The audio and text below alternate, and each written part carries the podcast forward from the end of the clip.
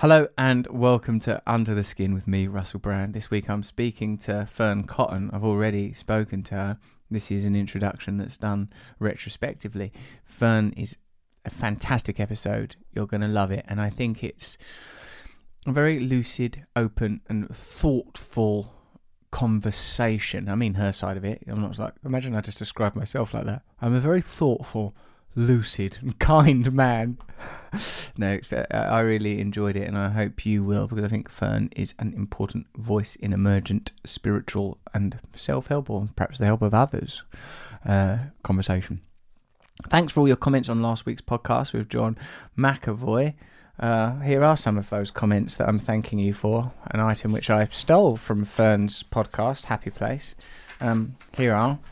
This one's from someone called Scott Johnson. Hey, at Rusty Rockets. This is really one of the best ones you've done. Loved hearing how John McAvoy 2 turned it around. He calls himself John McAvoy 2. That's interesting. I've never known anyone call himself like their own sequel, but that's his life, isn't it? He's a sequel to himself.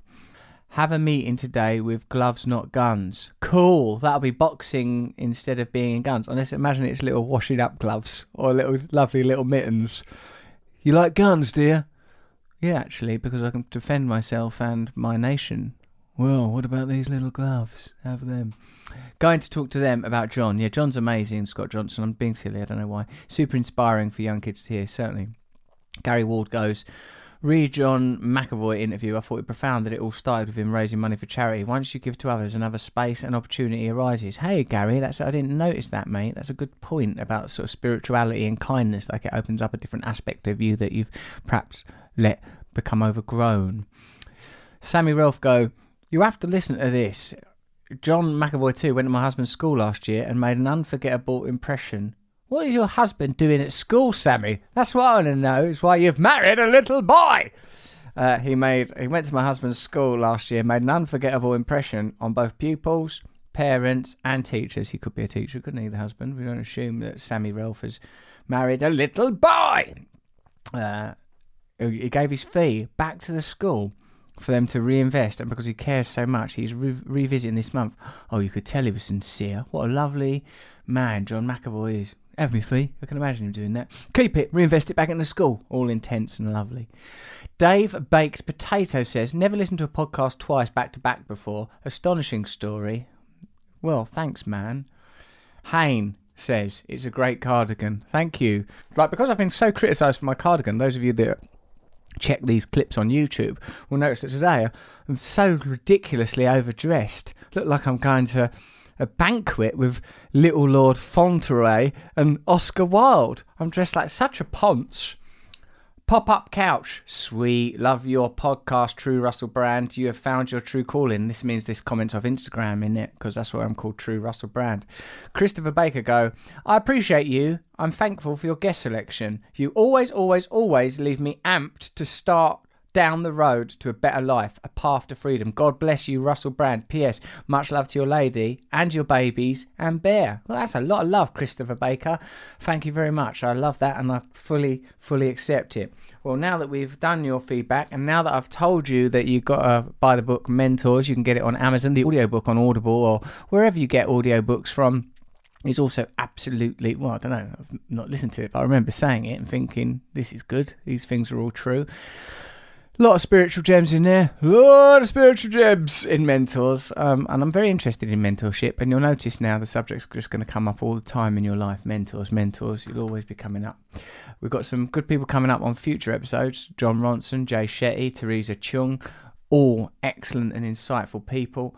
Um, if you've got any questions for me, and no one literally ever has done, we've not had a single. Have we ever had one question? That not that you can read about what it seems like. Why don't you f off? Is that what people do with their time? Uh, if you want to ask me a question, they won't pass it on to me if it's like f off because it's like oh, there's this guy that says why don't you f off? They're not going to pass that on to me, are they? I'm the sensitive person. but if you've got any um, you know questions that mm, I suppose in your mind think could this realistically be content or helpful to anybody, uh, hello at russellbrand.com. And now this is a wonderful podcast with a wonderful person. There's no advert this week. That's a shame, isn't it? All right, why don't you get those mattresses or those socks that people get? Or, you know, those mattresses they're always on? It's a mattress. It, invite, it arrives in a book. box. It's called a Leesa matrix. I remember that. All right, what about that box of dinner you can get? That's one. Are you tired of not having a box of dinner? With this new thing, box of dinner, like you get a box of dinner and it's all easy recipes. Or what other ones have advertised in the past? Um, huh? Pants. Do you want some pants? How about get these pants? They're so comfortable and they're made out of something from the future. So your reproductive organs are snug as a bug in a rug. These reproductive organs are so snug in that material that's made up of space age fabric. Um, anyway, look, it's not my job to say things like that. I'm simply amusing myself and wasting your time, the limited time you have in this present form as we understand it. Time now for Fearne Cotton, who's a fantastic human, friend of mine, insightful in spirituality, willing to use her own pain and suffering to educate others in a way that I believe is accessible and important. She's got her own podcast, Happy Place. Check that out. It's got, some really good people on it.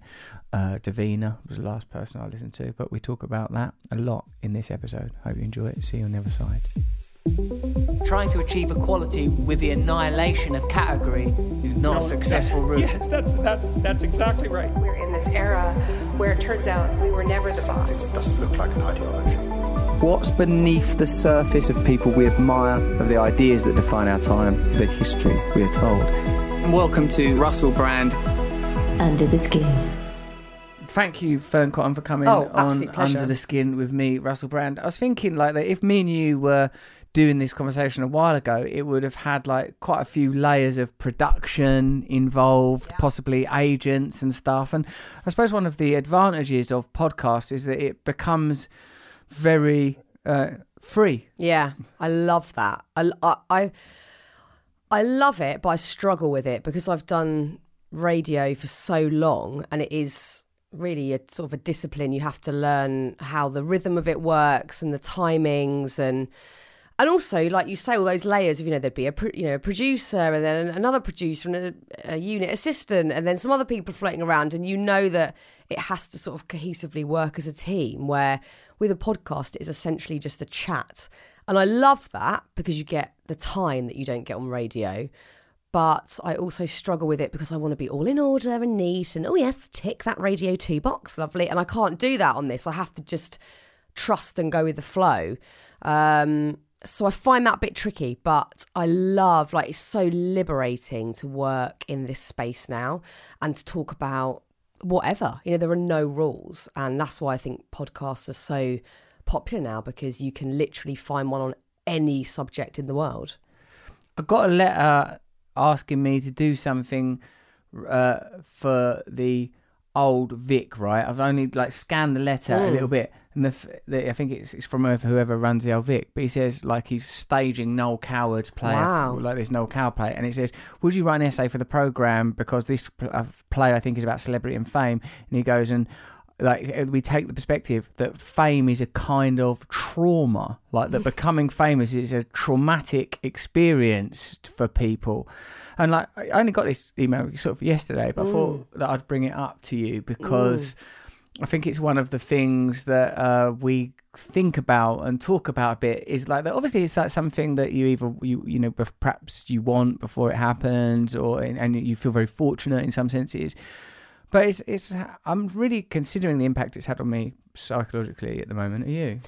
Yeah, I think I have always chewed over that thought um, because I weirdly got into the sort of this game um, and was in the public eye to some extent from 15. So I have memories, obviously, pre being 15, but a lot of it involves knowing that people are watching me or judging me or making huge assumptions. And that's the only bit I've really struggled with. I've kind of been really lucky and I came from a very normal background. Lived in, you know, northwest London suburbia, brilliant, hardworking, working class parents, and I'm still very much that person. So I haven't ever really let it drag me kicking and screaming from who I knew I was. Um, but I think the negatives uh, and the impact that it's had on me are all directed at my self worth. And that's my biggest problem to this day is being defined by what other people have told me they think I am. And I, I know intellectually that that's bollocks and that, you know, I don't need to listen to Richard from Rotherham telling me that I'm a plonker. But I've had it for so long and at times in a really sort of magnified way that I think it has affected my self worth. So all the the trappings of fame, whatever, have bypassed me. I've never been interested in it. I've never gone down that road. I think just because I had that sort of sense of normality before that I wanted to stay true to. Um, but the negative impact it's had on me is definitely beating myself up and using sort of conflating other people's uh, they might not even be opinions. It might have been a flippant throwaway thought, but conflating that with my own thoughts about myself. And I still have to really work on that one to this day. And I've been doing this for 22 years. Wow. So that's the impact it's had on me. But look, I've seen all the plonkers and the pitfalls over the years, and people go off on weird routes because of fame. And I've thought, oh, I don't fancy that very much. And I, you know, I've made loads of cock ups and mistakes. Obviously, everyone has. But I can see the impact it's had in a negative way, and it's only on my on my self worth. It's interesting that the the your podcast Happy Place as sort of it feels like because like people start podcasts, it might go well, might not, but yours it seems has done really particularly extraordinarily well with the uh, with the idea of having guests that you want to learn something from. Some people really well known, some people less well known. What is it that your what is your guiding idea behind the podcast? What made you want to do it, and um, well, there's two different. I guess there's two different answers. So, th- so the first thing is sort of why I wanted to do it. Um, I had this sort of big um, life and career change, and it wasn't particularly staged or thought about. But there was stuff going on in my own life, and I'd been in a pretty weird place and um, and then I'd had children, and I decided to leave Radio One, which was kind of really my identity at that point. And um, I thought, right, there's kind of this character person that I've built, or when I'm doing TV and radio, I'm not being properly me. I'm being probably like 40% me. But there's all this other stuff that I don't really talk about. Why don't I talk about it? So then the idea sort of came about writing a book about a particularly dark episode that I'd had in my life and, and how I've sort of moved on from it or work with it still. Um, what book? Which one is that? This was Happy, the first I've got your one. three books here. Well, thank you very They much. look for good displaying them. together They're really well. pretty, aren't they? Yeah, they They're look very amazing. pretty. So Happy Quiet, was the happy, first calm. one. Yeah. Quiet's the most recent. Quiet's the most recent. So Happy was the first one, it's all about depression um, and not feeling great, and what I'd personally experienced, and um, and then in the book, I interview lots of people that I really like or whose opinions I value, and I thought. Well, rather than just write down these interviews, surely I should be having these conversations. And I started off doing a little tester one with my mate Zephyr Wildman, who's this amazing yoga teacher who lost her husband um, to addiction and um, she's become a very great friend of mine. And we talked about her losing her husband and the impact it's had on her and her children, and and it was just a little test, like how's this working as a conversation? And then um, and then I, I said to Dawn French on Twitter. Will you come on my podcast that doesn't exist yet? And she was like, if you can come to Cornwall. I thought, I fancy a day by the sea. So once we had Dawn, other people were like, oh, that obviously must be a thing. So then other people started saying yes.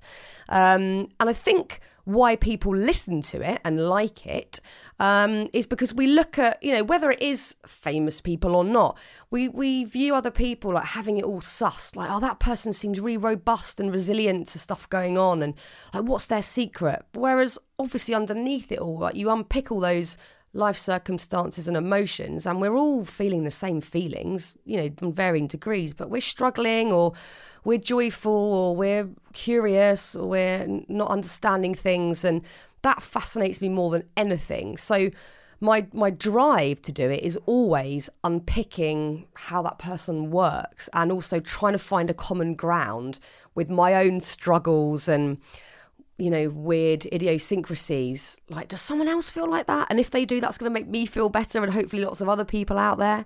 So it's just about it's just a chat about that, cutting through all the small talk of, oh, I like your shoes, how was your holiday, and just going, I don't like that small talk bit. I don't feel comfortable in it. I like going into the deep bit, and it that is essentially how the podcast was born.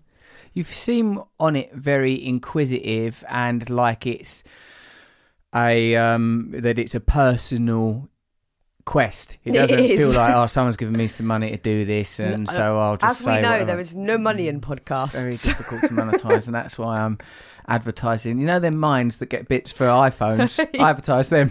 They're good them minds. Give them a break. You know like little kids work down there. There's nothing wrong with it. Them kids enjoy it. It's good for their make Something. They're fit as fiddles. Those kids. if they overcome this, they could rise to the top. Mm. Um, so like um right, so it comes from a genuine inquiry. And thinking Yeah. about it while you're talking about it, the fact that we are used to seeing you in more structured mainstream media.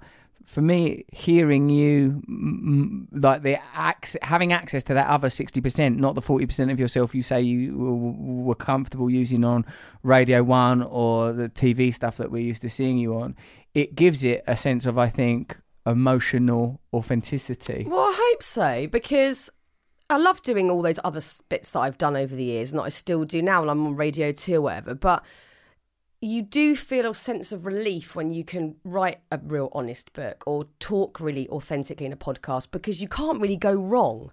There's no massive mistake that can be made because you're just being you. Whereas in the other space where you're working for other people or you are fulfilling a role that you know anyone could do in that profession, you need to be on board with that. And I think I've always felt very nervous in that space that I was going to say something that was deemed inappropriate or someone would think that if I mentioned that I had had a you know had episodes of depression that I would be you know not be hired again or whatever. And when I'm just talking about it openly in my own space I feel so comfortable and such a relief and such liberation. And like you say it is a personal quest I this is not just me in my professional life this is my whole world now is wanting to talk to interesting people from whatever walks of life to try and understand their life and their perspective to get more of a grip on my own because I don't feel like I have really scratched the surface. You know, I'm starting to work out my patterns and my triggers and how I work, but uh, there's so much more I want to learn. I think you only do that by bouncing off other people and reacting off other people. Yes, when you say that, I feel that um, that um, celebrity is mm, just an amplification of if something that any like that happens in ordinary or non-famous life in that say for example you start to learn oh don't show those bits of your personality because people don't like that. That's not rewarded. But we all know that from socializing. I didn't for me it took ages and ages to really diligently try and get famous for ages like 10 years and years of doing it. So like during that time i suppose i had I've got more of a like you know someone like you that's uh, been in the public eye from 15 it must be hard. It must have been present when you were going through like you know becoming an adult becoming Completely. uh, like all of those different uh, transitions that we go through uh, have been with the accompaniment of fame but uh, like, regardless of whether or not you're in the public eye people know what it's like to conceal Of an aspect of yourself Yeah, of course. Like if you're if at work, people don't want to show their true colours in case they're judged, or in social situations in case we feel excluded, and no one wants to feel alienated, excluded, like they're not part of a pack. None of us want to feel that. So I think we do end up hiding bits of ourselves. And the beautiful thing that's happened in the last, I mean, five years really, because it's been happening prior to that, but the last five years when people have really been talking about not just mental health, but just really being vulnerable and, and talking about emotions and, and fears and problems, I think that is the most powerful thing because you instantly don't feel alone. You know that that weird thing that always happens in your head or that weird physical thing you worry about, other people are feeling. Oh my God, there's no greater relief. And and I had that with Happy. I was shit scared about that book being published. And the night before it went on sale, I was just like catatonic with fear like oh, this book cannot go out no one can read this book this is a massive mistake and then as soon as i started to sort of talk to other people about it and once i'd had a sort of reaction from it being released I was like, oh my God, this is actually the greatest thing because other people are coming up to me who I had no idea had had any sort of mental health problem or, or, you know, down in life and had come to me and said, oh my God, I, you should have said I was going through exactly the same thing or, oh, I had that after I had kids or whatever. And it's that connection that I think is driving a lot of what I do now. And and also socially I think so many more people are feeling comfortable talking about things. Not everything but i think we're we're getting there. And it's going to be an incremental thing over the years where hopefully somewhere down the line we'll be happy to talk about any old thing and there won't be any more taboo subjects or things that we feel ashamed about or concerned about that we don't need to carry shame and all of that as a burden on top of all the other stuff that we're experiencing Because so it was the opposite reaction. You felt that a b- book where you talked about your uh, feelings of depression or inadequacy. You felt that it. What What was your fear? Um, that I that everything in my head would be confirmed that I was a bit odd, um, that I wasn't deserving of anything that I'd achieved or any um, accolades I may have been given. Not that I defined by them at all, but I just think I was very worried that they might be taken away because you know I have um, been in situations where I haven't been my best at work or um, I've been not been feeling great mentally and therefore not given all that I could. And I have been ridiculed and um, or called out, and and that's made me really fearful of showing that side of myself. Um, and you know, like so in calm, that's all about anxiety and, and panic attacks. And panic attacks are a bit more they're sort of newer to me. That's in the last three years that I've had panic attacks, and um, and I've had them when I've been on air and managed to somehow sort of conceal them. Whereas I think if I was like, if I felt like I was having one now, I'd say, you know what, Russell, can I go out the room for five minutes and just because I'm having. I have this thing and I get very breathless and very hot. Do you mind if I take five? Whereas before I wrote that book, I would be full of shame and embarrassment and thinking, oh God, he's not feeling panicked. He's all calm and cool about everything. And I'm this, you know, freak who's worrying about nothing. And, you know, I think being able to just be honest and, and say those things and then deal with them as they're happening is a relief. And again, that book was a catharsis because I was just getting it out on paper rather than internalizing it and, and feeling even more sort of alienated in what I was experiencing. You see how you said that you like uh, narrativize the panic, like that it's not enough to just feel the respiratory condition, the Mm. heat. Then you start saying, "Oh, other people don't Yeah. feel it, and I'm bad for feeling it."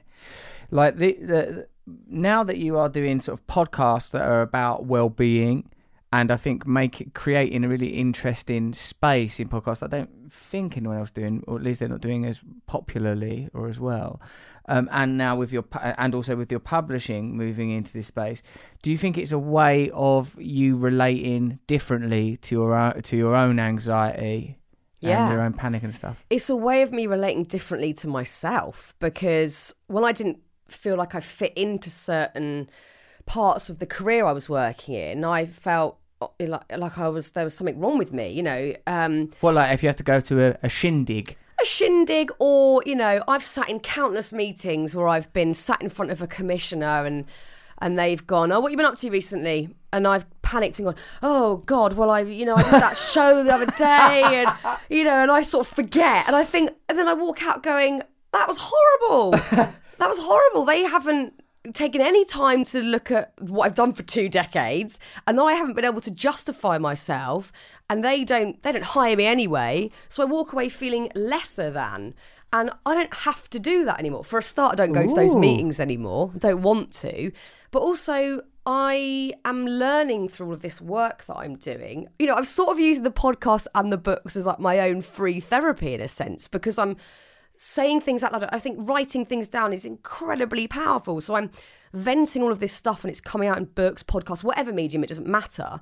And I'm figuring it out. So going back to your question, I can sort of relate to who I am through all of this um, and what I thought was wrong with me or what I still do believe isn't enough because I st- that's not like, oh, I'm cured now. I've written these books and I do these podcasts and everything's great. No, every day is like, you know, I'm berating myself about things or self flagellation involved or whatever. And I'm trying to do that less and just like exactly who I am with all of my you know weird bits and good bits and and the mistakes I've made. And and that's something I find tricky in this day and age is it's it's sort of like we're not allowed to make mistakes you know because of social media. I'm not, I'm not blaming I love social media but because of how it works and how we view other people to make a mistake or also if you're in the public eye you make a tiny mistake and you are absolutely ridiculed taken down. But there are no humans who without mistakes it's not possible. And also to make a mistake then gives you the opportunity to grow. So we're kind of missing a trick there. We're, we're not going god right you made a mistake and, and i'm interested to see how you turn around from that. We just knock people about and then in turn do it to ourselves. We make a mistake we beat the shit out of ourselves because of it. But really we have to make mistakes. Like that is so so important. So I'm only getting to grips with that now. You know, my late 30s, I'm starting to understand the mistakes that I have made and that have caused me sleepless nights and all sorts of anxiety is to now go, doesn't matter. Like, look what I did after it. What happened after the mistake? Where did I go next? And what did I learn? And did I do it again? And if I did it again, what did I learn again on top of that? And did I then hopefully not do it again? And to use it rather than we're so quick to go, hmm, you fucked up. And then to ourselves go, oh my God, I'm fucking up all the time, you know? And that's, I think, such a, a problem for so many of us is that constant beating ourselves up about stuff. Because I feel like what this yeah enables us to do um, seeing you undertake this journey somewhat publicly is for us to compare the tension that we all feel about oh this is what people think of me or this and this is what I think of myself it's good to feel that relief because like when I see you hanging out with uh, Laura uh, your friend my wife uh, I sort of think, oh, it's like Fearne's like happy and together and cool. Or if I'm with you and Jesse, uh, my friend, your husband, then like it seems everything's conducted on a level where I don't imagine. I always, um, as you said earlier, that the sort of neurosis is somehow exclusive to me. I don't, not intellectually, but just empirically when I feel it, I think, oh God, no one feels this desperate and shameful and awful. I can't, you know, like, you know, it's like it's an invitation, I suppose. This kind of uh, popular uh, access to therapeutic language and I think spiritual language yeah. is an invitation to sort of normalize it and make it something that we communicate about instead of defaulting to saying the best things about ourselves. It's interesting as well because I recognise that, that, that, what you know a high pressure meeting and someone just asks you an offhand question, thinking, "Oh God, I don't know what to say," and yeah. suddenly hearing the thing that I'm saying, like this isn't what I'm meant to be saying at all. Why am I saying this now? Wanting to sort of pile the words back in again. Do you think that now? I know, like, interestingly, you said you wouldn't put yourself in that position now of going to like sort of situations where you feel you might be judged. But do you feel you are different? Do you because like they say, don't they, that the technique would be remain present. Because if you remain present when you feel intimidated and afraid, you would have the access to the idea that the ultimate reality is, you know, you're in limitless space. You're yeah, yeah, a yeah. conscious being. They're a conscious being. He's going to die. Or presumably, it was a man in that example. I don't know. It could have been a female. It, it was a female in the one that I was actually visualising. That's there, my. I've been in many, many situations like it. My sexism exposed there, not for the first, possibly not for the last time. Um, so, like, uh, but do you think that now you would be able to use these techniques, which? Mm, Hmm. Uh, to allay that? Sometimes. Sometimes I can get present enough to negate all of the mental bullshit that I'm bombarded with. But sometimes I'm not, and it's too powerful. And that's when I can that's the sort of space where I have the tendency to spiral. And if I'm going to go into a negative spiral, it's then. And it could be a moment where someone catches me off guard, or I've been in a conversation where I've felt flustered and I, I'm not being authentic and I'm not saying things that I truly believe. Hmm. And I'll walk away, then go into self loathing, beat myself up. Then I get stuck. So my head just gets stuck in that. And I, and I can. I can sort of rationalize what's going on and I can intellectually understand what's going on, but I can't get out of it or act on it. I'm sort of stuck. And that at times has gone on for oh I had my my the time I write about in happy I'm kind of non-specific because I'm not quite at peace with any of it yet so I don't ever go into like explicit details because I'm still trying to get to peace with it all Because it's private. yeah and also I think later down the line like say I'm 17 I'm still hopefully doing this sort of thing I might go let me tell you exactly what that was about but I'm not there yet But you're able to admit that there are things that still have power. loads I suppose as well uh, Loads. again because I suppose if there's things like to do with like like I've had relationships that have been in public and like so I'll always have to be cautious about that Yeah. because of protecting that person and because of the kind of things that people might say about it and stuff and so I think in in that sense it's probably wise to and not necessary to Yeah. but, and that other thing that I've had a tendency to do like it's almost the other extreme of what you're saying about feeling isolated by neurosis is over tell people and like suddenly think hold on a minute I don't even who are these people Yeah. I'm telling this stuff they don't love me Mm, yeah, I I find myself also doing that um, because I really want to like get them to feel that there's a connection between us, and I force it too much. But I think you know some of the times, yes, you're right. You know, don't say things if you think it's going to have a negative effect on someone else publicly, but also for myself. You know, if I don't feel completely at peace with some of my past or situations that I've been in. I don't want to start talking about them publicly because I feel too vulnerable to. I'm not there yet. The things that I've talked about in the three books or on the podcast, I'm completely comfortable talking about. that's good I, I love talking about them because again, it's that connectivity and and deeper understanding of of of everyone and of of, of ourselves in turn. Um, but you know, in that in that specific book, I wrote that off the back some way further down the line, off the back of a good year of feeling stuck. Really stuck for like a year. Could have been longer. It's all a blur because I'm still getting memories back and you know it was a real sort of awful time for what were me you doing at the time to try and get rid of it do you know what I mean were you drinking things. or no like, how do luckily you do? i've got i've got quite an addictive personality but it's never led me down the route of drink or drugs and i'm very grateful for that um you know my husband like yourself is in recovery and i've watched that process and it's obviously very complex and takes a lot of discipline and luckily i've never been down that road but the obsessiveness probably comes in the form of the self loathing and the getting stuck and reaching habitually for negative thoughts rather than positive ones. What do you do? How do you interrupt that now? Say something happens to you, you feel that negativity or fear or whatever it is.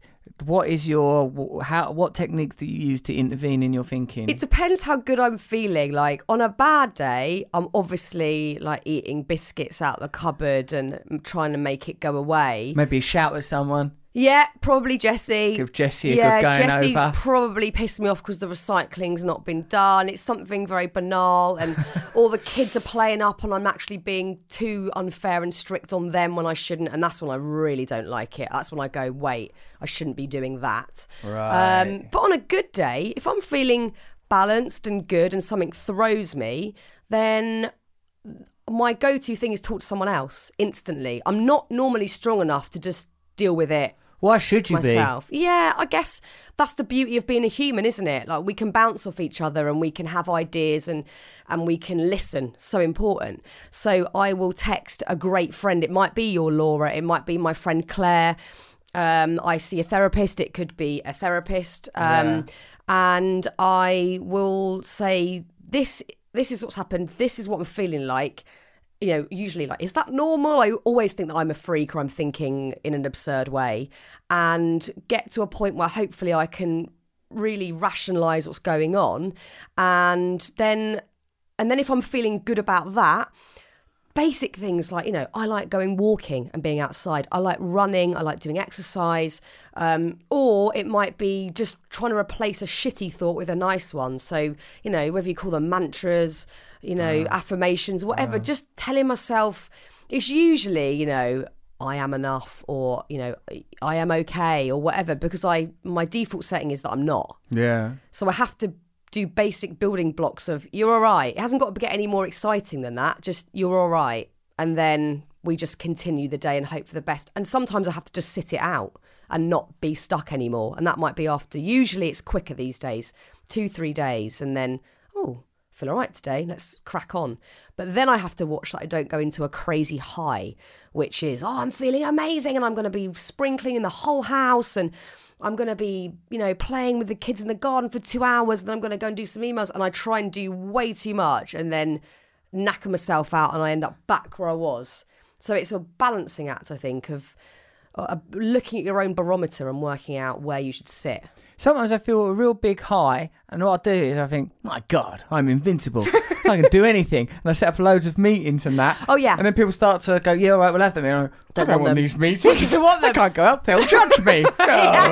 Oh, I'm not sitting in there with them asking me what I've been doing lately. And then me going, I don't know, put the bins out Yeah. this morning. I think it's keeping it simple, isn't it? That's what my new mantra has been over the last few years is keep things simple. I didn't want simple before. I wanted complicated, did. exciting. All I wanted was a mm. roller coaster. So certainly in my 20s, I didn't care what was going on as long as it was an extreme high. Where do you think we get that idea from, Fearne? Like that things should Um, be complicated and excited. Why, why do we think that? Why do we think it's got to be really dramatic and exciting? Mm, Well, there's a few things. I think my mum is that way inclined, so I probably by osmosis got a bit of that. she likes a bit of drama, does she, mum? She Mum? loves a bit of drama. She still does, and I don't think I'm talking out of turn saying that. I hope I'm not. Um, but I think a bit my mum, but also. Um, I guess I had this huge high at 15. I felt like I'd sort of been plucked from suburban obscurity and put on the telly, and I never really got over that. That there was this crazy, amazing thing that had happened to me that I could never have imagined. Um, and obviously, I'd done like, my God, how many very bad TV adverts before that, theatre productions, whatever, for three or four years, and and countless drama classes from the age of like I don't know ten before that. But um, but it still felt absurd. So I think that kickstarted a bit of a, a you know, I want to chase that. What's the next one of that that I'm going to get? And also that meaning something like, oh, that must mean I'm doing something. And it's that whole thing of, you know, we're human beings, not human doings. We, but I'm always more content or comfort in the doing bit. If I'm constantly doing and uh, you know, achieving, or even if it's just like I've done the laundry, yay, good, you know, good for me. I get like a little internal tick, and I think, and I'm not talking about a tick. I'm talking about like a Yeah, yeah, positive. this yay, a well done. no, not a twitch. It's not a little a- spasm every time you go to the spasm. laundrette. No, I would never do laundry again. This is very much like an internal bit of praise. And I think I've always chased that to some extent. And I don't know, it's chicken and egg. I don't know if that was because of the career high immediately or or if that was there prior to that. I don't know. Um, I'm a real doer and that serves me well, but it also hinders me massively when I need to just do the being bit. I'm not very good at that.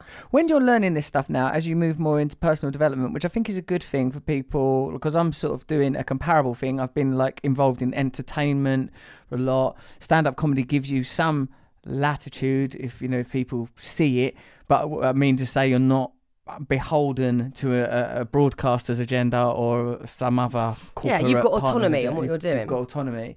As I move more in this direction, I'm aware that uh, one of the things that will be levelled at both you and I because of celebrity background and class background Mm. is that the areas we're moving into have got deep esoteric underwriting like when we're talking like some of the things you're talking about in calm and quiet and happy necessarily overlap with ideas that are in christianity Mm, they're not new ideas. Buddhism. No, they've got to. There are no new ideas. no, I no, don't no, think, no. Mm. Certainly not here.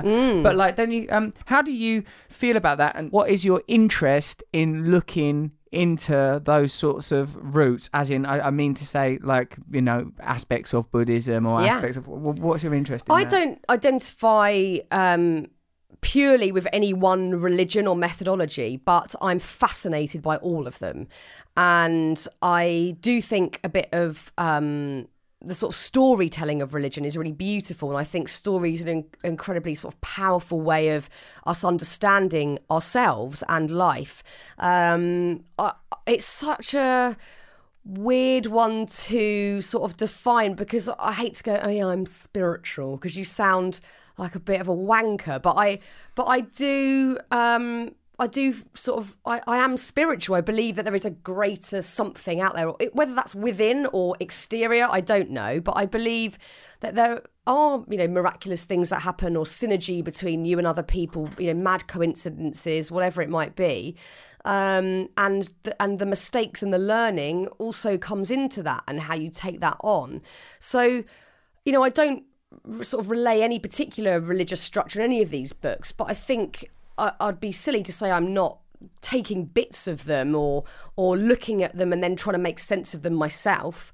Um, That's what needs to happen. I think a lot of these ideas need to be liberated, popularized, and what I want to say, um, sort of modernized, but just ac- made accessible. And I think that's is what you're doing. And I think that it's a really good uh, like journey to go on. Something that we just would unthinkingly col- colloquially say, like I don't like myself. Yeah. I, you know, I like, you know, and even thoughts of suicide at the extreme end of that. Mm. I've been thinking lately how the annihilation and loss of self is the aim of many meditative and uh, spiritual disciplines. Yeah. That, that the Buddhist idea that yourself is a construct, uh, just biochemical drives that you respond to, memories that you over identify with, that the human being, like you just said, that human being doing thing, that the human being is an event as opposed to an object. It's an ongoing thing. You don't need to continually relate to certain aspects of your past. Like, oh, I'm that person who did that thing. You can just go, right, I'm not going to place significance on that in the same way that I used to. That you can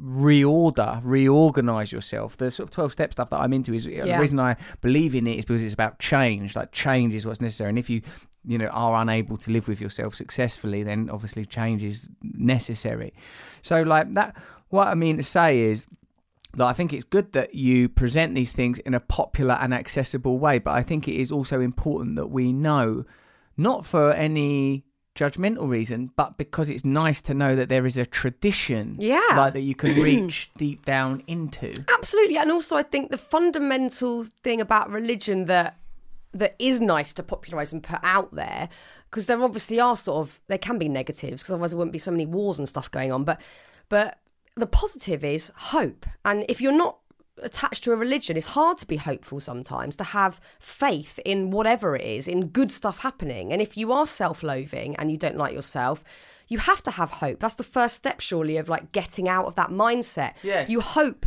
that you can think in a different way. You have faith that you will find strength somewhere down the line to not act in the habitual bad patterns you've got yourself into. So if that's your only attachment to a religion, then let that be it. And and you don't have to be religious to have hope and faith. It's just working out how you you know fit that into your life how does that slot into your everyday life that you have you wake up in the morning and there is faith that you're not going to get hit by a bus or faith that it's going to be an okay day so for me it's the connection to that bit of it that i'm interested in is what is faith what is hope where you know does that come from self-love confidence or is it just an idea that we have to grab hold of i'm i'm not sure but i i'm fascinated by what that means and how we can implement it into our lives It might come that implementation. I reckon. I'm just making this up now.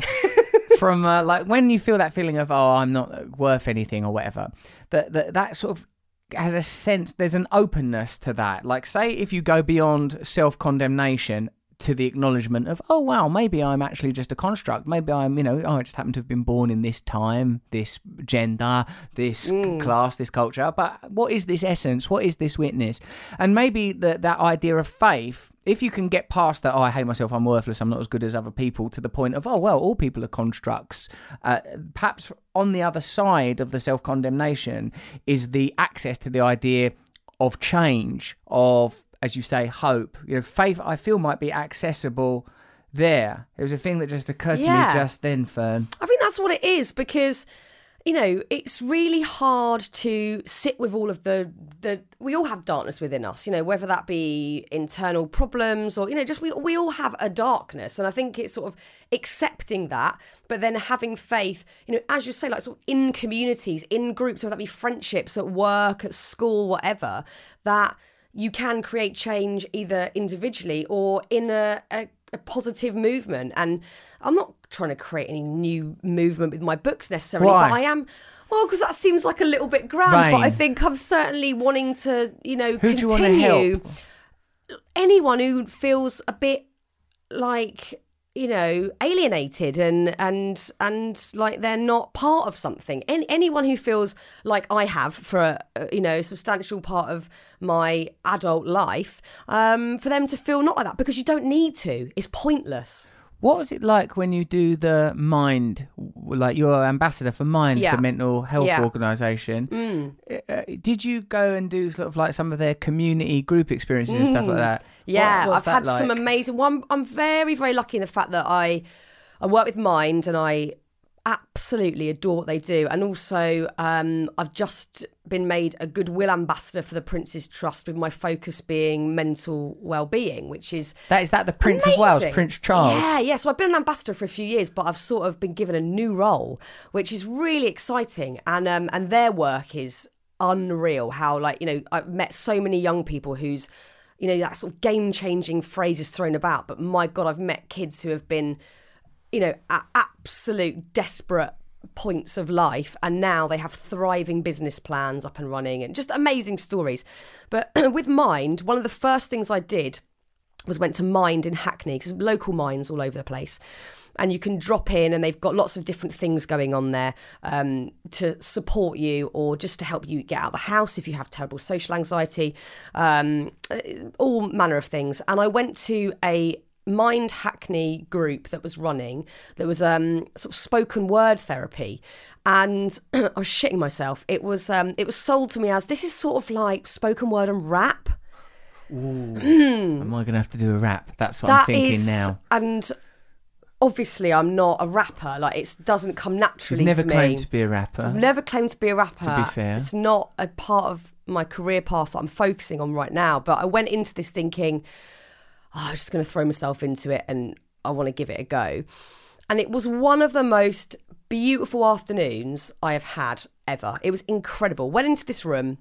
There's about 20 of us sat there, all from Is it a different church walks hall of or life. something, It was or- sort of just like a little, like a scout hut, you know, like a, just a Mm. little scout hut on the side of the road. And they've got a lovely little tea area, a little canteeny bit. And then this big communal space is about 20 of us sat around, all from different backgrounds, different ages, um, massively mixed bag of people sat in this room.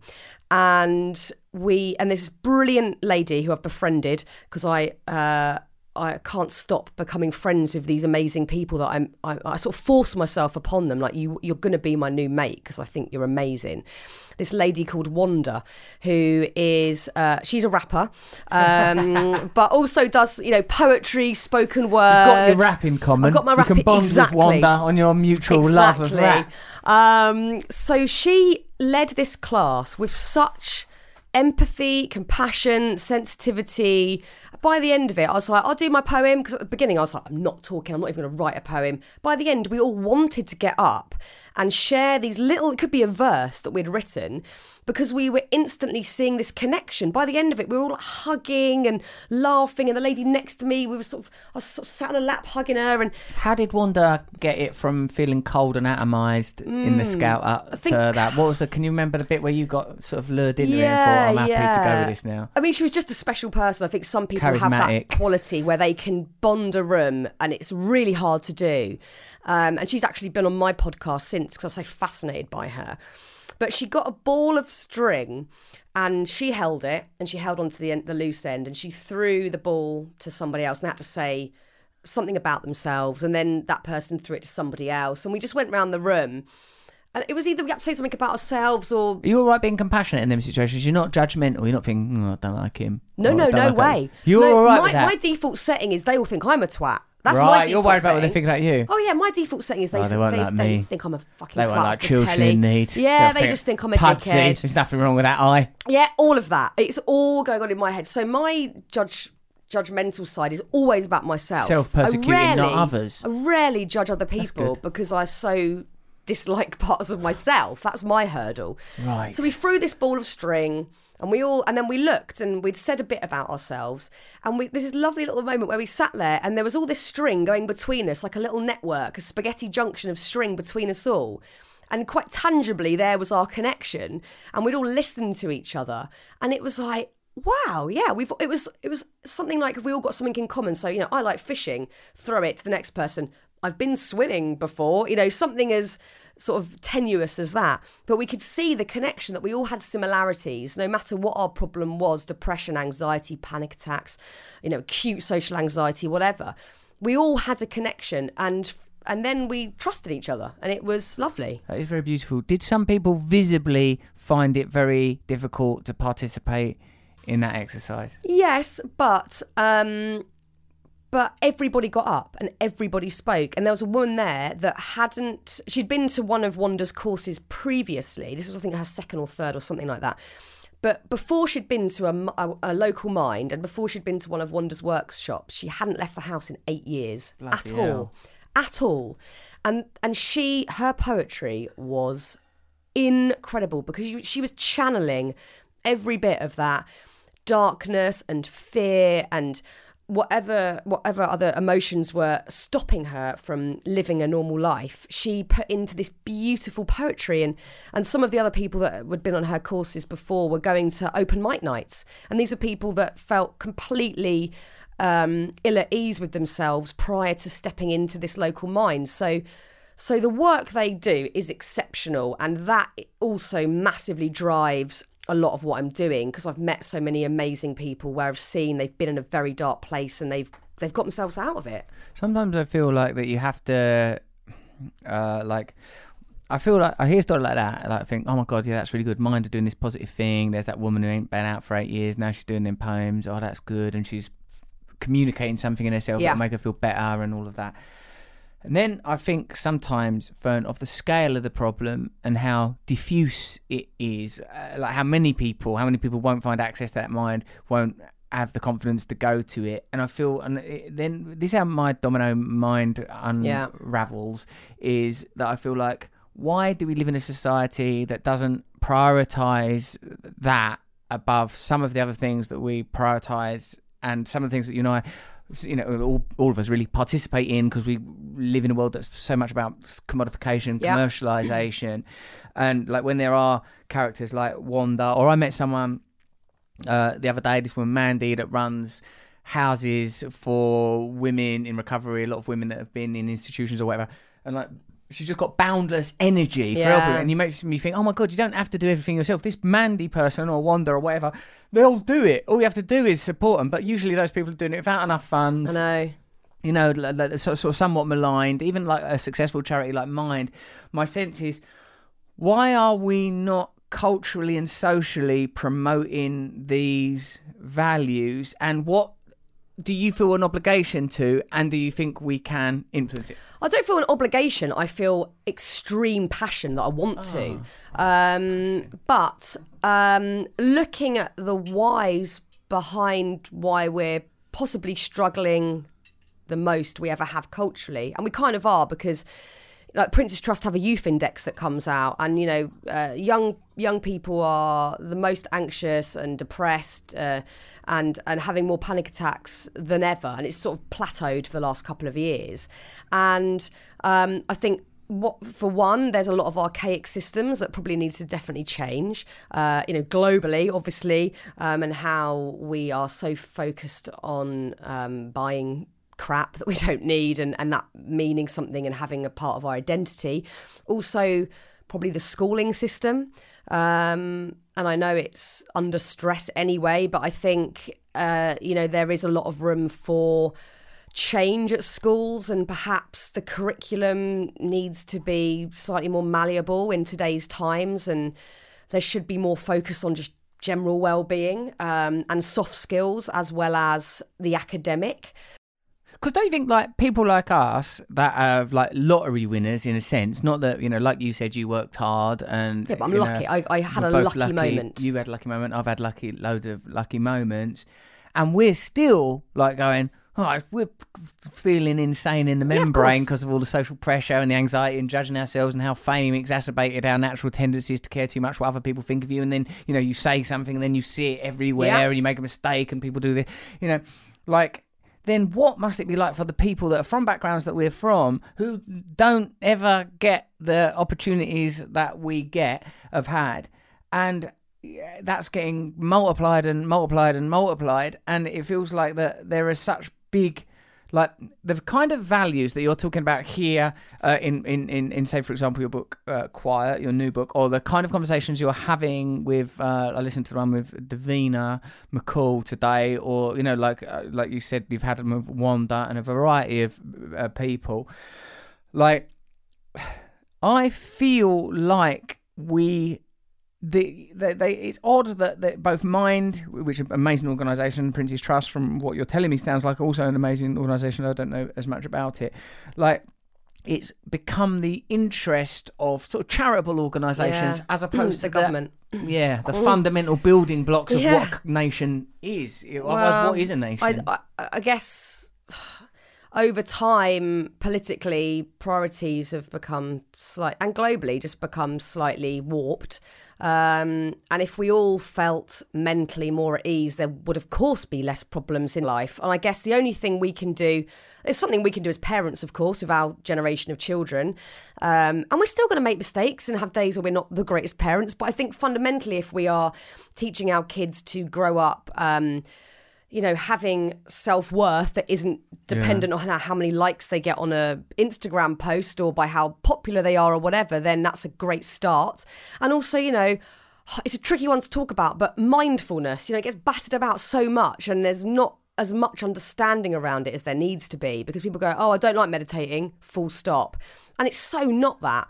It's like you said before, just being more present or being aware of what is going on around you rather than projecting to the future, you know, looking back into the past, panicking about all of those things and getting our kids. I mean, they naturally do it as small kids and then they start to come out of that phase. I don't know, when they're teenagers or maybe earlier now because of social media. And I think it's just introducing a bit of that into the home, but also into school life for, you know, schools to encourage kids to be more mindful of what's going on rather than, oh, you didn't pass that, so that means you failed that and you have no opportunities in this area. That's that that was me. I wasn't an academic kid. what was that? The eleven plus. Mine was my GCSEs, and I was already working at this point, so I was really confused as to what I should be focusing on. But I really liked my job, and I was I could pass this GCSE, Yes, or I or- could fuck you and become a star. yes, yes. At a lesser level, 'cause at this point, I was sort of like doing the Disney Club. You know, introducing cartoons on the TV, Alright, we so it wasn't the heady heights, but it was to tear up the GCSE. Not quite. Ferris Bueller your way out of there. not quite, but it was exciting nonetheless. And I and I was trying to do a bit of both, but I guess the sort of naive and very excited part of me channeled everything into work, and I did okay in my in my studies, but. I was never naturally academic, and I didn't put any energy into it at all. Now I'm an adult. Oh my god, I'm a, I'm addicted to learning. It's all I want to do is learn more about you know what I'm passionate about, but things that I don't know so much about, I want to just keep learning, and I didn't really have the thirst for it then.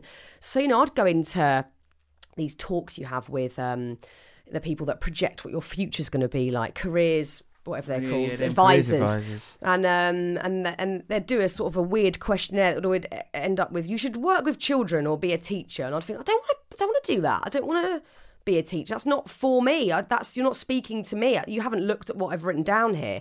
But unless it was an academic path or something that involved exams, you're kind of out the window. And the Prince's Trust at the moment are really trying to focus on those soft skills. So skills, you know, general etiquette, walking into a room and and and presenting yourself well, and you know, talking about yourself passionately and your passions passionately, and and people seeing drive and and enthusiasm rather than oh, I can see you've got five A levels and a degree in whatever to really encourage kids that don't feel so academic in in other areas. Because of course loads of business plans and and areas of work don't require GCSEs or A levels. I mean, ours certainly don't, but there's lots of other ones that don't as well that you can really throw yourself into wholeheartedly.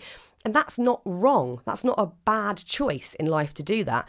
And there's countless stories that emphasize that point. But I think, you know, it, looking at young children that's the way where there's going to be there's going to be change. I think you know we can change ourselves now onwards but i think really it's the kids. And i think they're a lot savvier than we think as well you know especially around social media. A lot of parents have fears that their kids are going to go off and do all sorts of crazy stuff. And i think more often than not they're quite sensible and they are living it more than we are. So they know the pitfalls more than we do By the time our kids are teenagers or our younger children, at least, um, I reckon social media would be like cigarettes. yeah they'll So go they'll go, oh "You're not allowed they used to-" to do that Yeah, yeah. that's so destructive and they used to do it willy-nilly What about how you coping with the basics of like my children are so young? I don't like the idea of having to go like well, you know, one of them goes to a little play group or whatever.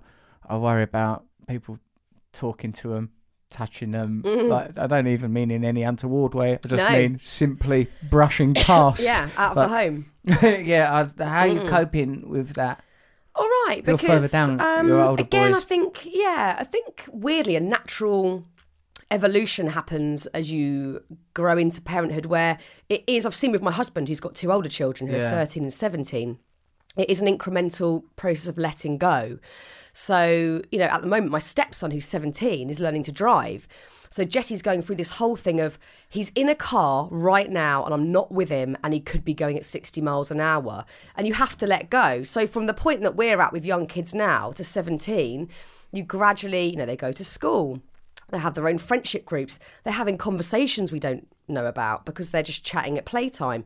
Then they get that bit older and they're going out with people that we don't know and socializing in places we've never been to. So I think over time, you have to learn to let go and that's i think parenthood if you if you have kids can really mirror a lot of lessons we need to to learn and um, sort of throw them back at us reflect them back at us. So letting go being one of the biggest ones we need to do in life. And again that goes back surely to sort of hope and faith. Having hope having faith in the good, something bigger than us, not trying to be micromanaging everything because we think we're in control. Letting go is so tricky, but then allows us to open ourselves up to hope and positivity and knowing that you know your little ones might be at playgroup but they're absolutely fine having a great time and they're learning about life while they're there um, so as challenging as parenting is um, it's obviously wonderful as well but as challenging it is i think you can use those challenges to teach you as an adult about life itself and i'm starting to see those patterns and work that out a bit more now Yeah. Are you controlling? mm, Yeah, I'm Very. quite control. yeah, it's very.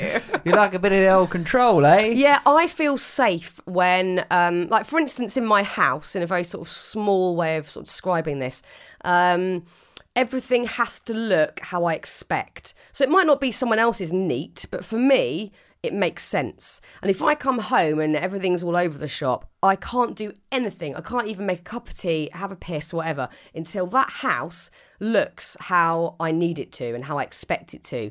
And then I feel like I'm safe. And it's like I can really notice, I feel there's this thin veneer between civilized life and absolute chaos. Wow. And that home equals to me the structure I need for like, I'm okay. It's not going to shit. Everything in my life is okay because the house looks normal. And then that is magnified in to all areas of my life, my job, um, possibly my marriage at times. I'm sure Jesse would back that up. Um, that I'm not at liberty to say. I like No, things. he's never a said that to me. That was a joke. That was a joke. That was a definite actual joke. Your Potentially risky joke. Um, but I like how I like things to be how I expect them to be, and it's not always the norm for anyone else, but it's how, it's what I'm expecting to feel that safety. But then that also hinders you from learning because you're just getting what you what you expect at the end of the day. The we need this order to feel okay. That Yeah. the order makes us feel safe. The house is how we want it to be. The mm. work is how we want it to be. Mm. Listen, this thing my therapist said the other day. He goes, we have to learn to be in comfort, living on the edge between order and chaos. He says, if you go too far into the world of order, tedium, Yeah. boredom, too far into the realm of chaos, no form, no meaning.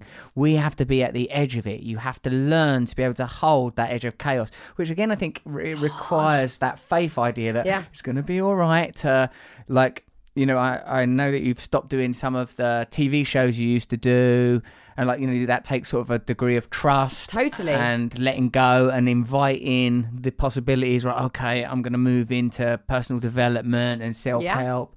You know, like You have to have that. Fa- like, I'm sure people listening will go, "Oh, you know, if you leave Radio One or Celebrity Juice or whatever, that's, you'll be all right." You know, you've been working for 20 years. No, wait a minute. I've, there's no security. I've got nothing back. No one's going to help me if I fall. No one's going to go, "Oh, don't worry. If you don't ever work again, we've got this." I've got to keep momentum and keep Yeah, it going. yeah. Um, so it is risky all the time. And I found a weird piece in that chaos of not really knowing with work. But my real life, I struggle more with. So I'll get into weird bad habits of, and I'm quite superstitious as well. So oh, are you? yeah, it's not You've got good. to watch superstition. That's the. Mm. problem with the spiritual thing. Is it can, especially with this control, you can go into like the twitchy. No, oh no, that's got to be there. That's got Oh, to yeah. be there. All like my that. wife, one two three, Yeah, one two three. Weird ticks. you can. And mine probably work at more of a subterranean level, but I notice them. What are you, they? Please. Well, they could be small things. So, I mean, if I'm feeling naturally uh, or by circumstance very stressed at a point in my life, or or there is actual chaos going on, or I've had people that have fallen ill around me and it's really stressed me out. Obviously, um, I do get a bit. Oh my god, I can't. Nothing can be on the floor. And if I walk out a room and I've spotted a sock, my head will go. Better pick that sock up, otherwise you're going to die. And it's that extreme. it's That's the that sock of extreme. death. The sock of death. yeah. that picked up. And I can't not get it. There's no way I could go, don't be ridiculous, rationalise and go up the stairs. I have to get that sock. But that's when I'm in a, a more vulnerable, not such great place. But Right. in everyday life, um, my sort of safety might be I like to get into bed early. So at half nine, I want to be in bed. I love reading in bed. I feel, I've worked it out recently, I feel such peace because nothing can really go wrong. And in my everyday life, like with you now, I might say something wrong and I might go have to ruminate about it for five hours after we finish this Don't podcast. anything. I hope not. We could cut it. Good. Or if I go and even just chat to a friend and I might say something that came out wrong and I might have to worry about that after. But when I'm in bed reading, I can't fuck up. So I feel such peace.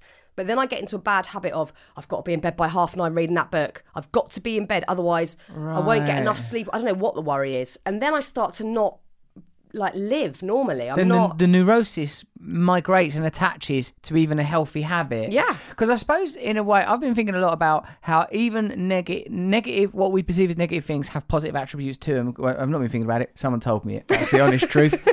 It was my therapist. Like fear, he says, has wisdom in it because fear is awareness. So if like Mm. you're feeling fear, you have to wait for the wisdom. Like you were saying, sometimes you have to learn to sit with it for a little while. I always need to connect with someone because I was a go too mental same, yeah. anger is energy and like it's good to have some anger if you feel that something isn't going the right way if you've been treated badly again i always get a second opinion before i go raging forward on a quest or crusade and even grief is he is like the process of healing you so there's wisdom in all of these things but i can see like as a like when like as we've like discussed that. before it's good it? like uh, I'll, maybe i'll copyright it before he has a chance to um like um like that when you believe in a kind of spiritual life meaning the unseen world the world that cannot be measured the world that does require faith then that can lend itself to sort of like mad superstitious stuff to try and order it. Because even at the most institutionalized level like there's no you know what the, is the reason for wandering up and down a church with incense or the for the crucifix or the eucharist or for whatever practices are popularized in islam or buddhism or whatever? Like you need to physicalize and demonstrate these practices somehow. You need to make it rational so that you can recognize I'm in communion with some other world. And like when we don't have a spiritual tradition to refer to, we have to make one up. Mm, I So- guess it's when like rituals become superstitions and what the fine line is there of, you know, some things we might do because they do bring us comfort and it does. Uh, and I think rituals Mm. are lovely, you know, whether it's your. You have to make your coffee a certain way in the morning. Like you can, rather than beat yourself up, like God, I'm so boring that I do the same thing every day. Go, this is my little thing, and I'm to really enjoy every bit of making it, and sort of turning that on its head. But I guess when it does hinder you or it becomes a problem, um, and I guess that's something that you would be much more knowledgeable knowledgeable about than me because when does something that you really enjoy doing lots Mm. turn into an addiction? I've got this little ritual that relaxes me. What I do is I take some heroin yeah, yeah, yeah. all day. Yeah, exactly. it's really working. yeah, so we can clearly see that is a problem. but when it's kind of that grey area of is it a problem? Am I making it a problem? It's quite confusing. The thing, this other thing that my therapist said, that sound like all I do is do therapy, and the reason for that is, is that is all I do, right? Like he said, like you have to watch for going active. Like you have to sort of like in this moment, I'm all right. I'm talking to you. I feel safe. You're going to chat to Laura after. It all feels like I know like where I am. And It all feels cool, and I don't feel like threatened. Going, what would happen if if I get a text on my phone? There's a story about you in a room. Yeah, yeah. you know, like now, like in that moment, I've got to like uh, go, okay, right. How? now- How do you do that? How do you not react? And My, well, the answer is I don't know, but the, but, the, but the method is apparently that your connection to through the you know whether it's through personal rituals or prescribed rituals has given you such a faith and understanding of the deeper levels of reality that your belief that even though temporarily in this moment that is threatening. I know that I'm okay. going to be all right. Or, or Harry Hill once had a heckle come back that was, uh, "You may heckle me now, sir, but I am safe in the knowledge. Get home, I've got a roast chicken in the oven." that's but, for us vegetarians, that doesn't What even we- hit yeah, the. Well, we can't eat spot. that. It's going to smell nice, but I'm going to feel terrible. I'll recognise the shape of it. I've seen chickens now. It's going to make me feel guilty. Um, but yeah, it's an it, that is uh, it's an interesting one because I think there's something very important about the pause that you mentioned a moment ago, whether that be uh, due to fear or anger or even um, something you really want. Um, you know, delaying gratification and and going, wait a minute, you know, I think I want that biscuit or whatever it might be. It's usually a biscuit in my case. Yeah, they keep coming up. Um, why? Like, why is what? Why? You know, and sit in that before, and not with everything like I must sit here and wait ten minutes before I eat my dinner, but with things that you know are sort of impulsive or a reaction. Are you an eating disorder person? Um, I think I've definitely. Didn't you be a weren't you a dancer when you were a kid? Uh, Yeah, surely I that's hand in hand. Weirdly, at dance school, absolutely fine. It was a really beautiful community, uh, and I talk about it a bit in quiet because it was probably the anomaly. It was like a really amazing um, gang of us that just all loved each other, and there was there was nothing negative about it. It was like a beautiful little bit of my life. Um, I think being on the TV probably gives you a, a sort of a dysmorphia of sorts for sure, because again, you are open to commentary at all times um, and people comparing you or whatever.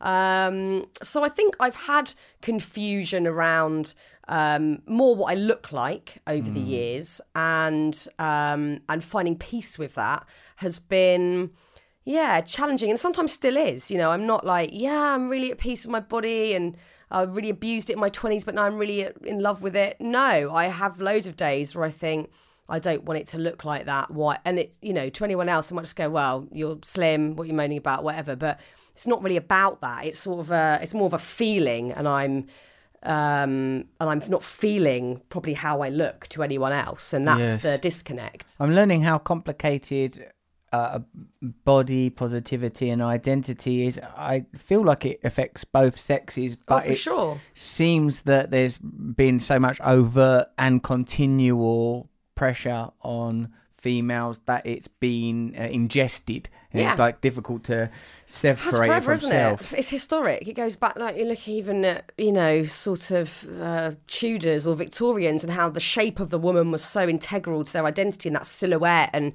men not so much you know it's always been very much the female body which is a magnificent thing and my god like yes let's all look at how beautiful it is but that Well, in actually, turn I've had to stop doing You've that. had to stop doing that, so we won't talk about it too much. But I think you, you, for women, there is then therefore obviously a pressure. The caveat to that beauty is there is a pressure to feel like you have to fit into a certain uh, area or body type, whatever. To again go goes back to to feel okay, and just to feel okay with whatever is going on physically mentally circ- circumstantially um, is really hard. And i think it does involve a bit of the hope we've talked about.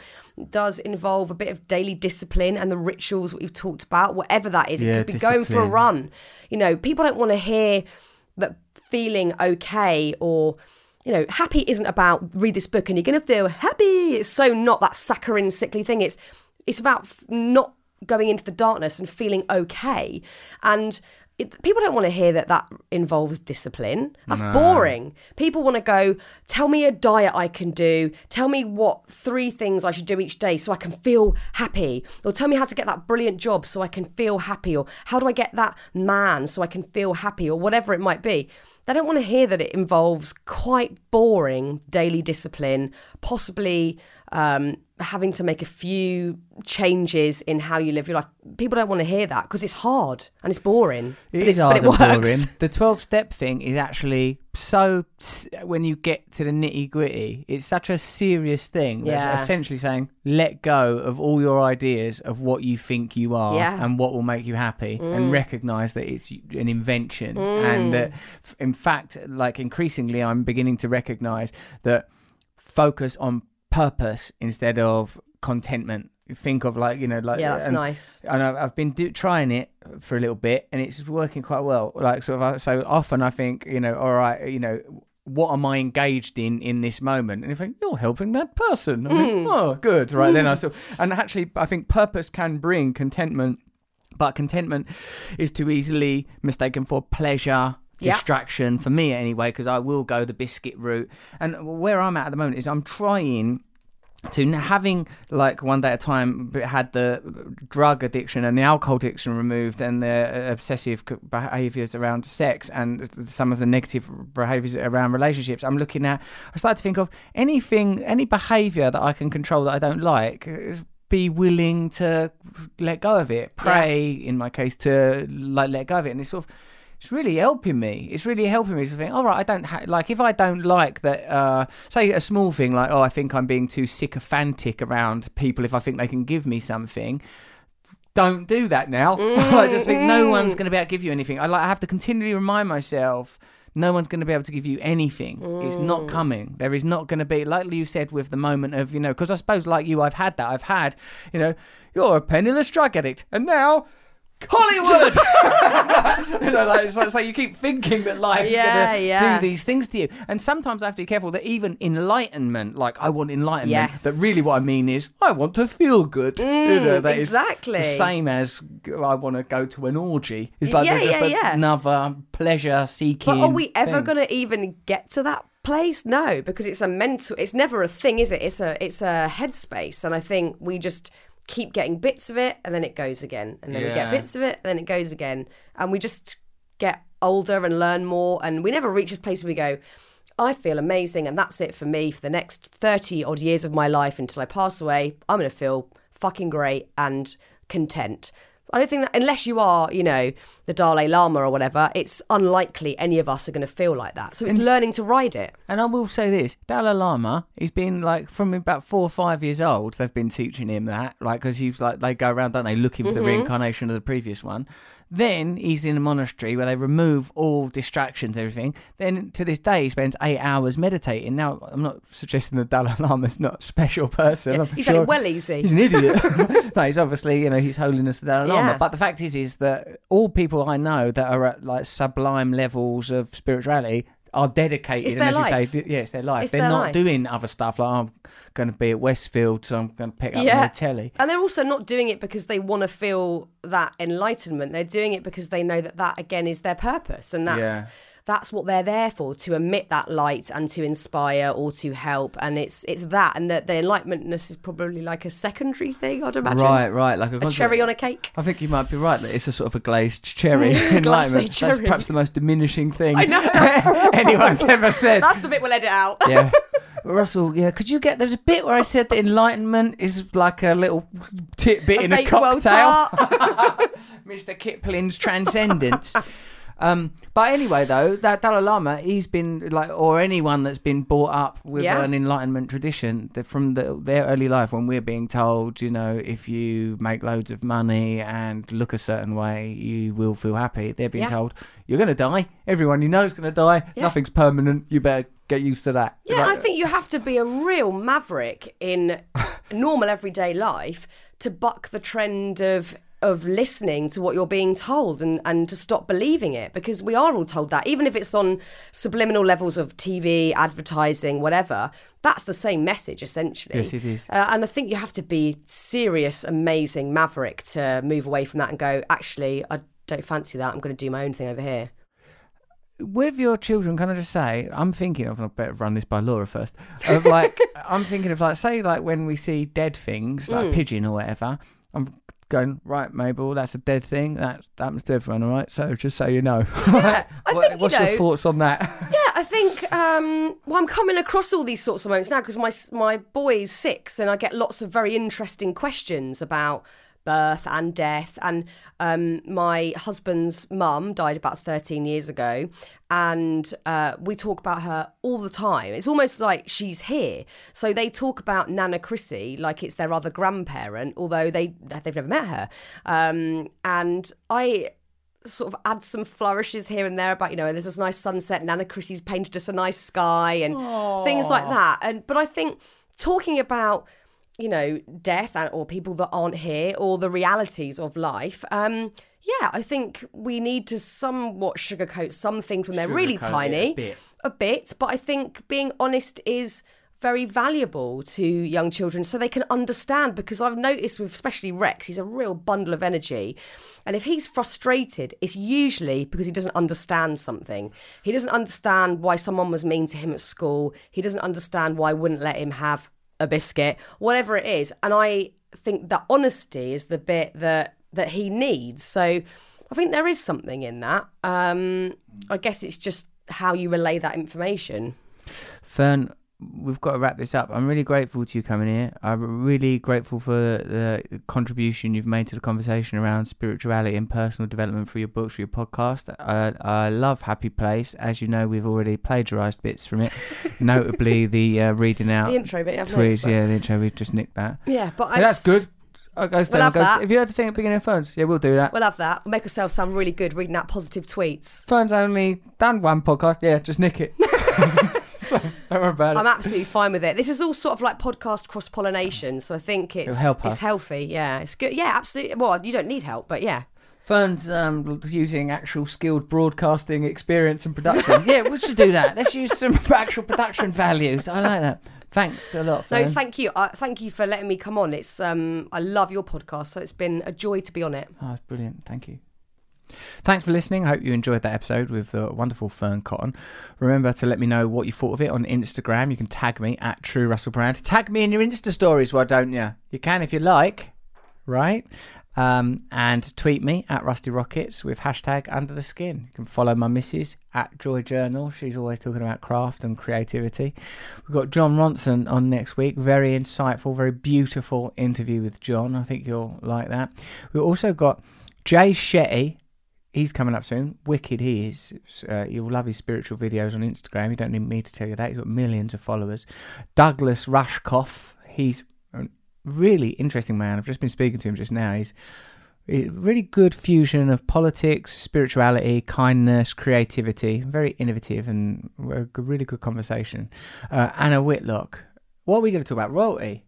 Oh, that's cool. Yeah, I like Anna Whitelock. Mmm, history, monarchy, kingdoms, sovereignty. In the meantime, why don't you go back and listen to some previous episodes like Laurence Scott? People love that one. It's a really good episode talking about death, consciousness, life online. Tony Robbins, if you want to feel pumped up, say you've got to have a boxing match or run a marathon or something, go and listen to Tony Robbins, knock your socks off. Please subscribe to Under the Skin on Spotify or iTunes or what's it called, Stitcher, wherever it is you get it. Subscribe to it and press the thing so that I can send you messages down directly into your brain. Is that a thing we can do now? If you tick the box, I can access direct into your brain and send you thoughts like, get up in the middle of the night, stand in the garden. No, you can't do that yet, but if they invent that, you know, just watch out is what I'm saying. Anyway, remember my new book, Mentors: How to Help and Be Helped. That's out. Get it on russellbrand.com or get it on Amazon or get it as an audiobook on Audible. Get it wherever you want. I don't mind. Get it from a local shop with a human being whose face you can look at and say, Thank you.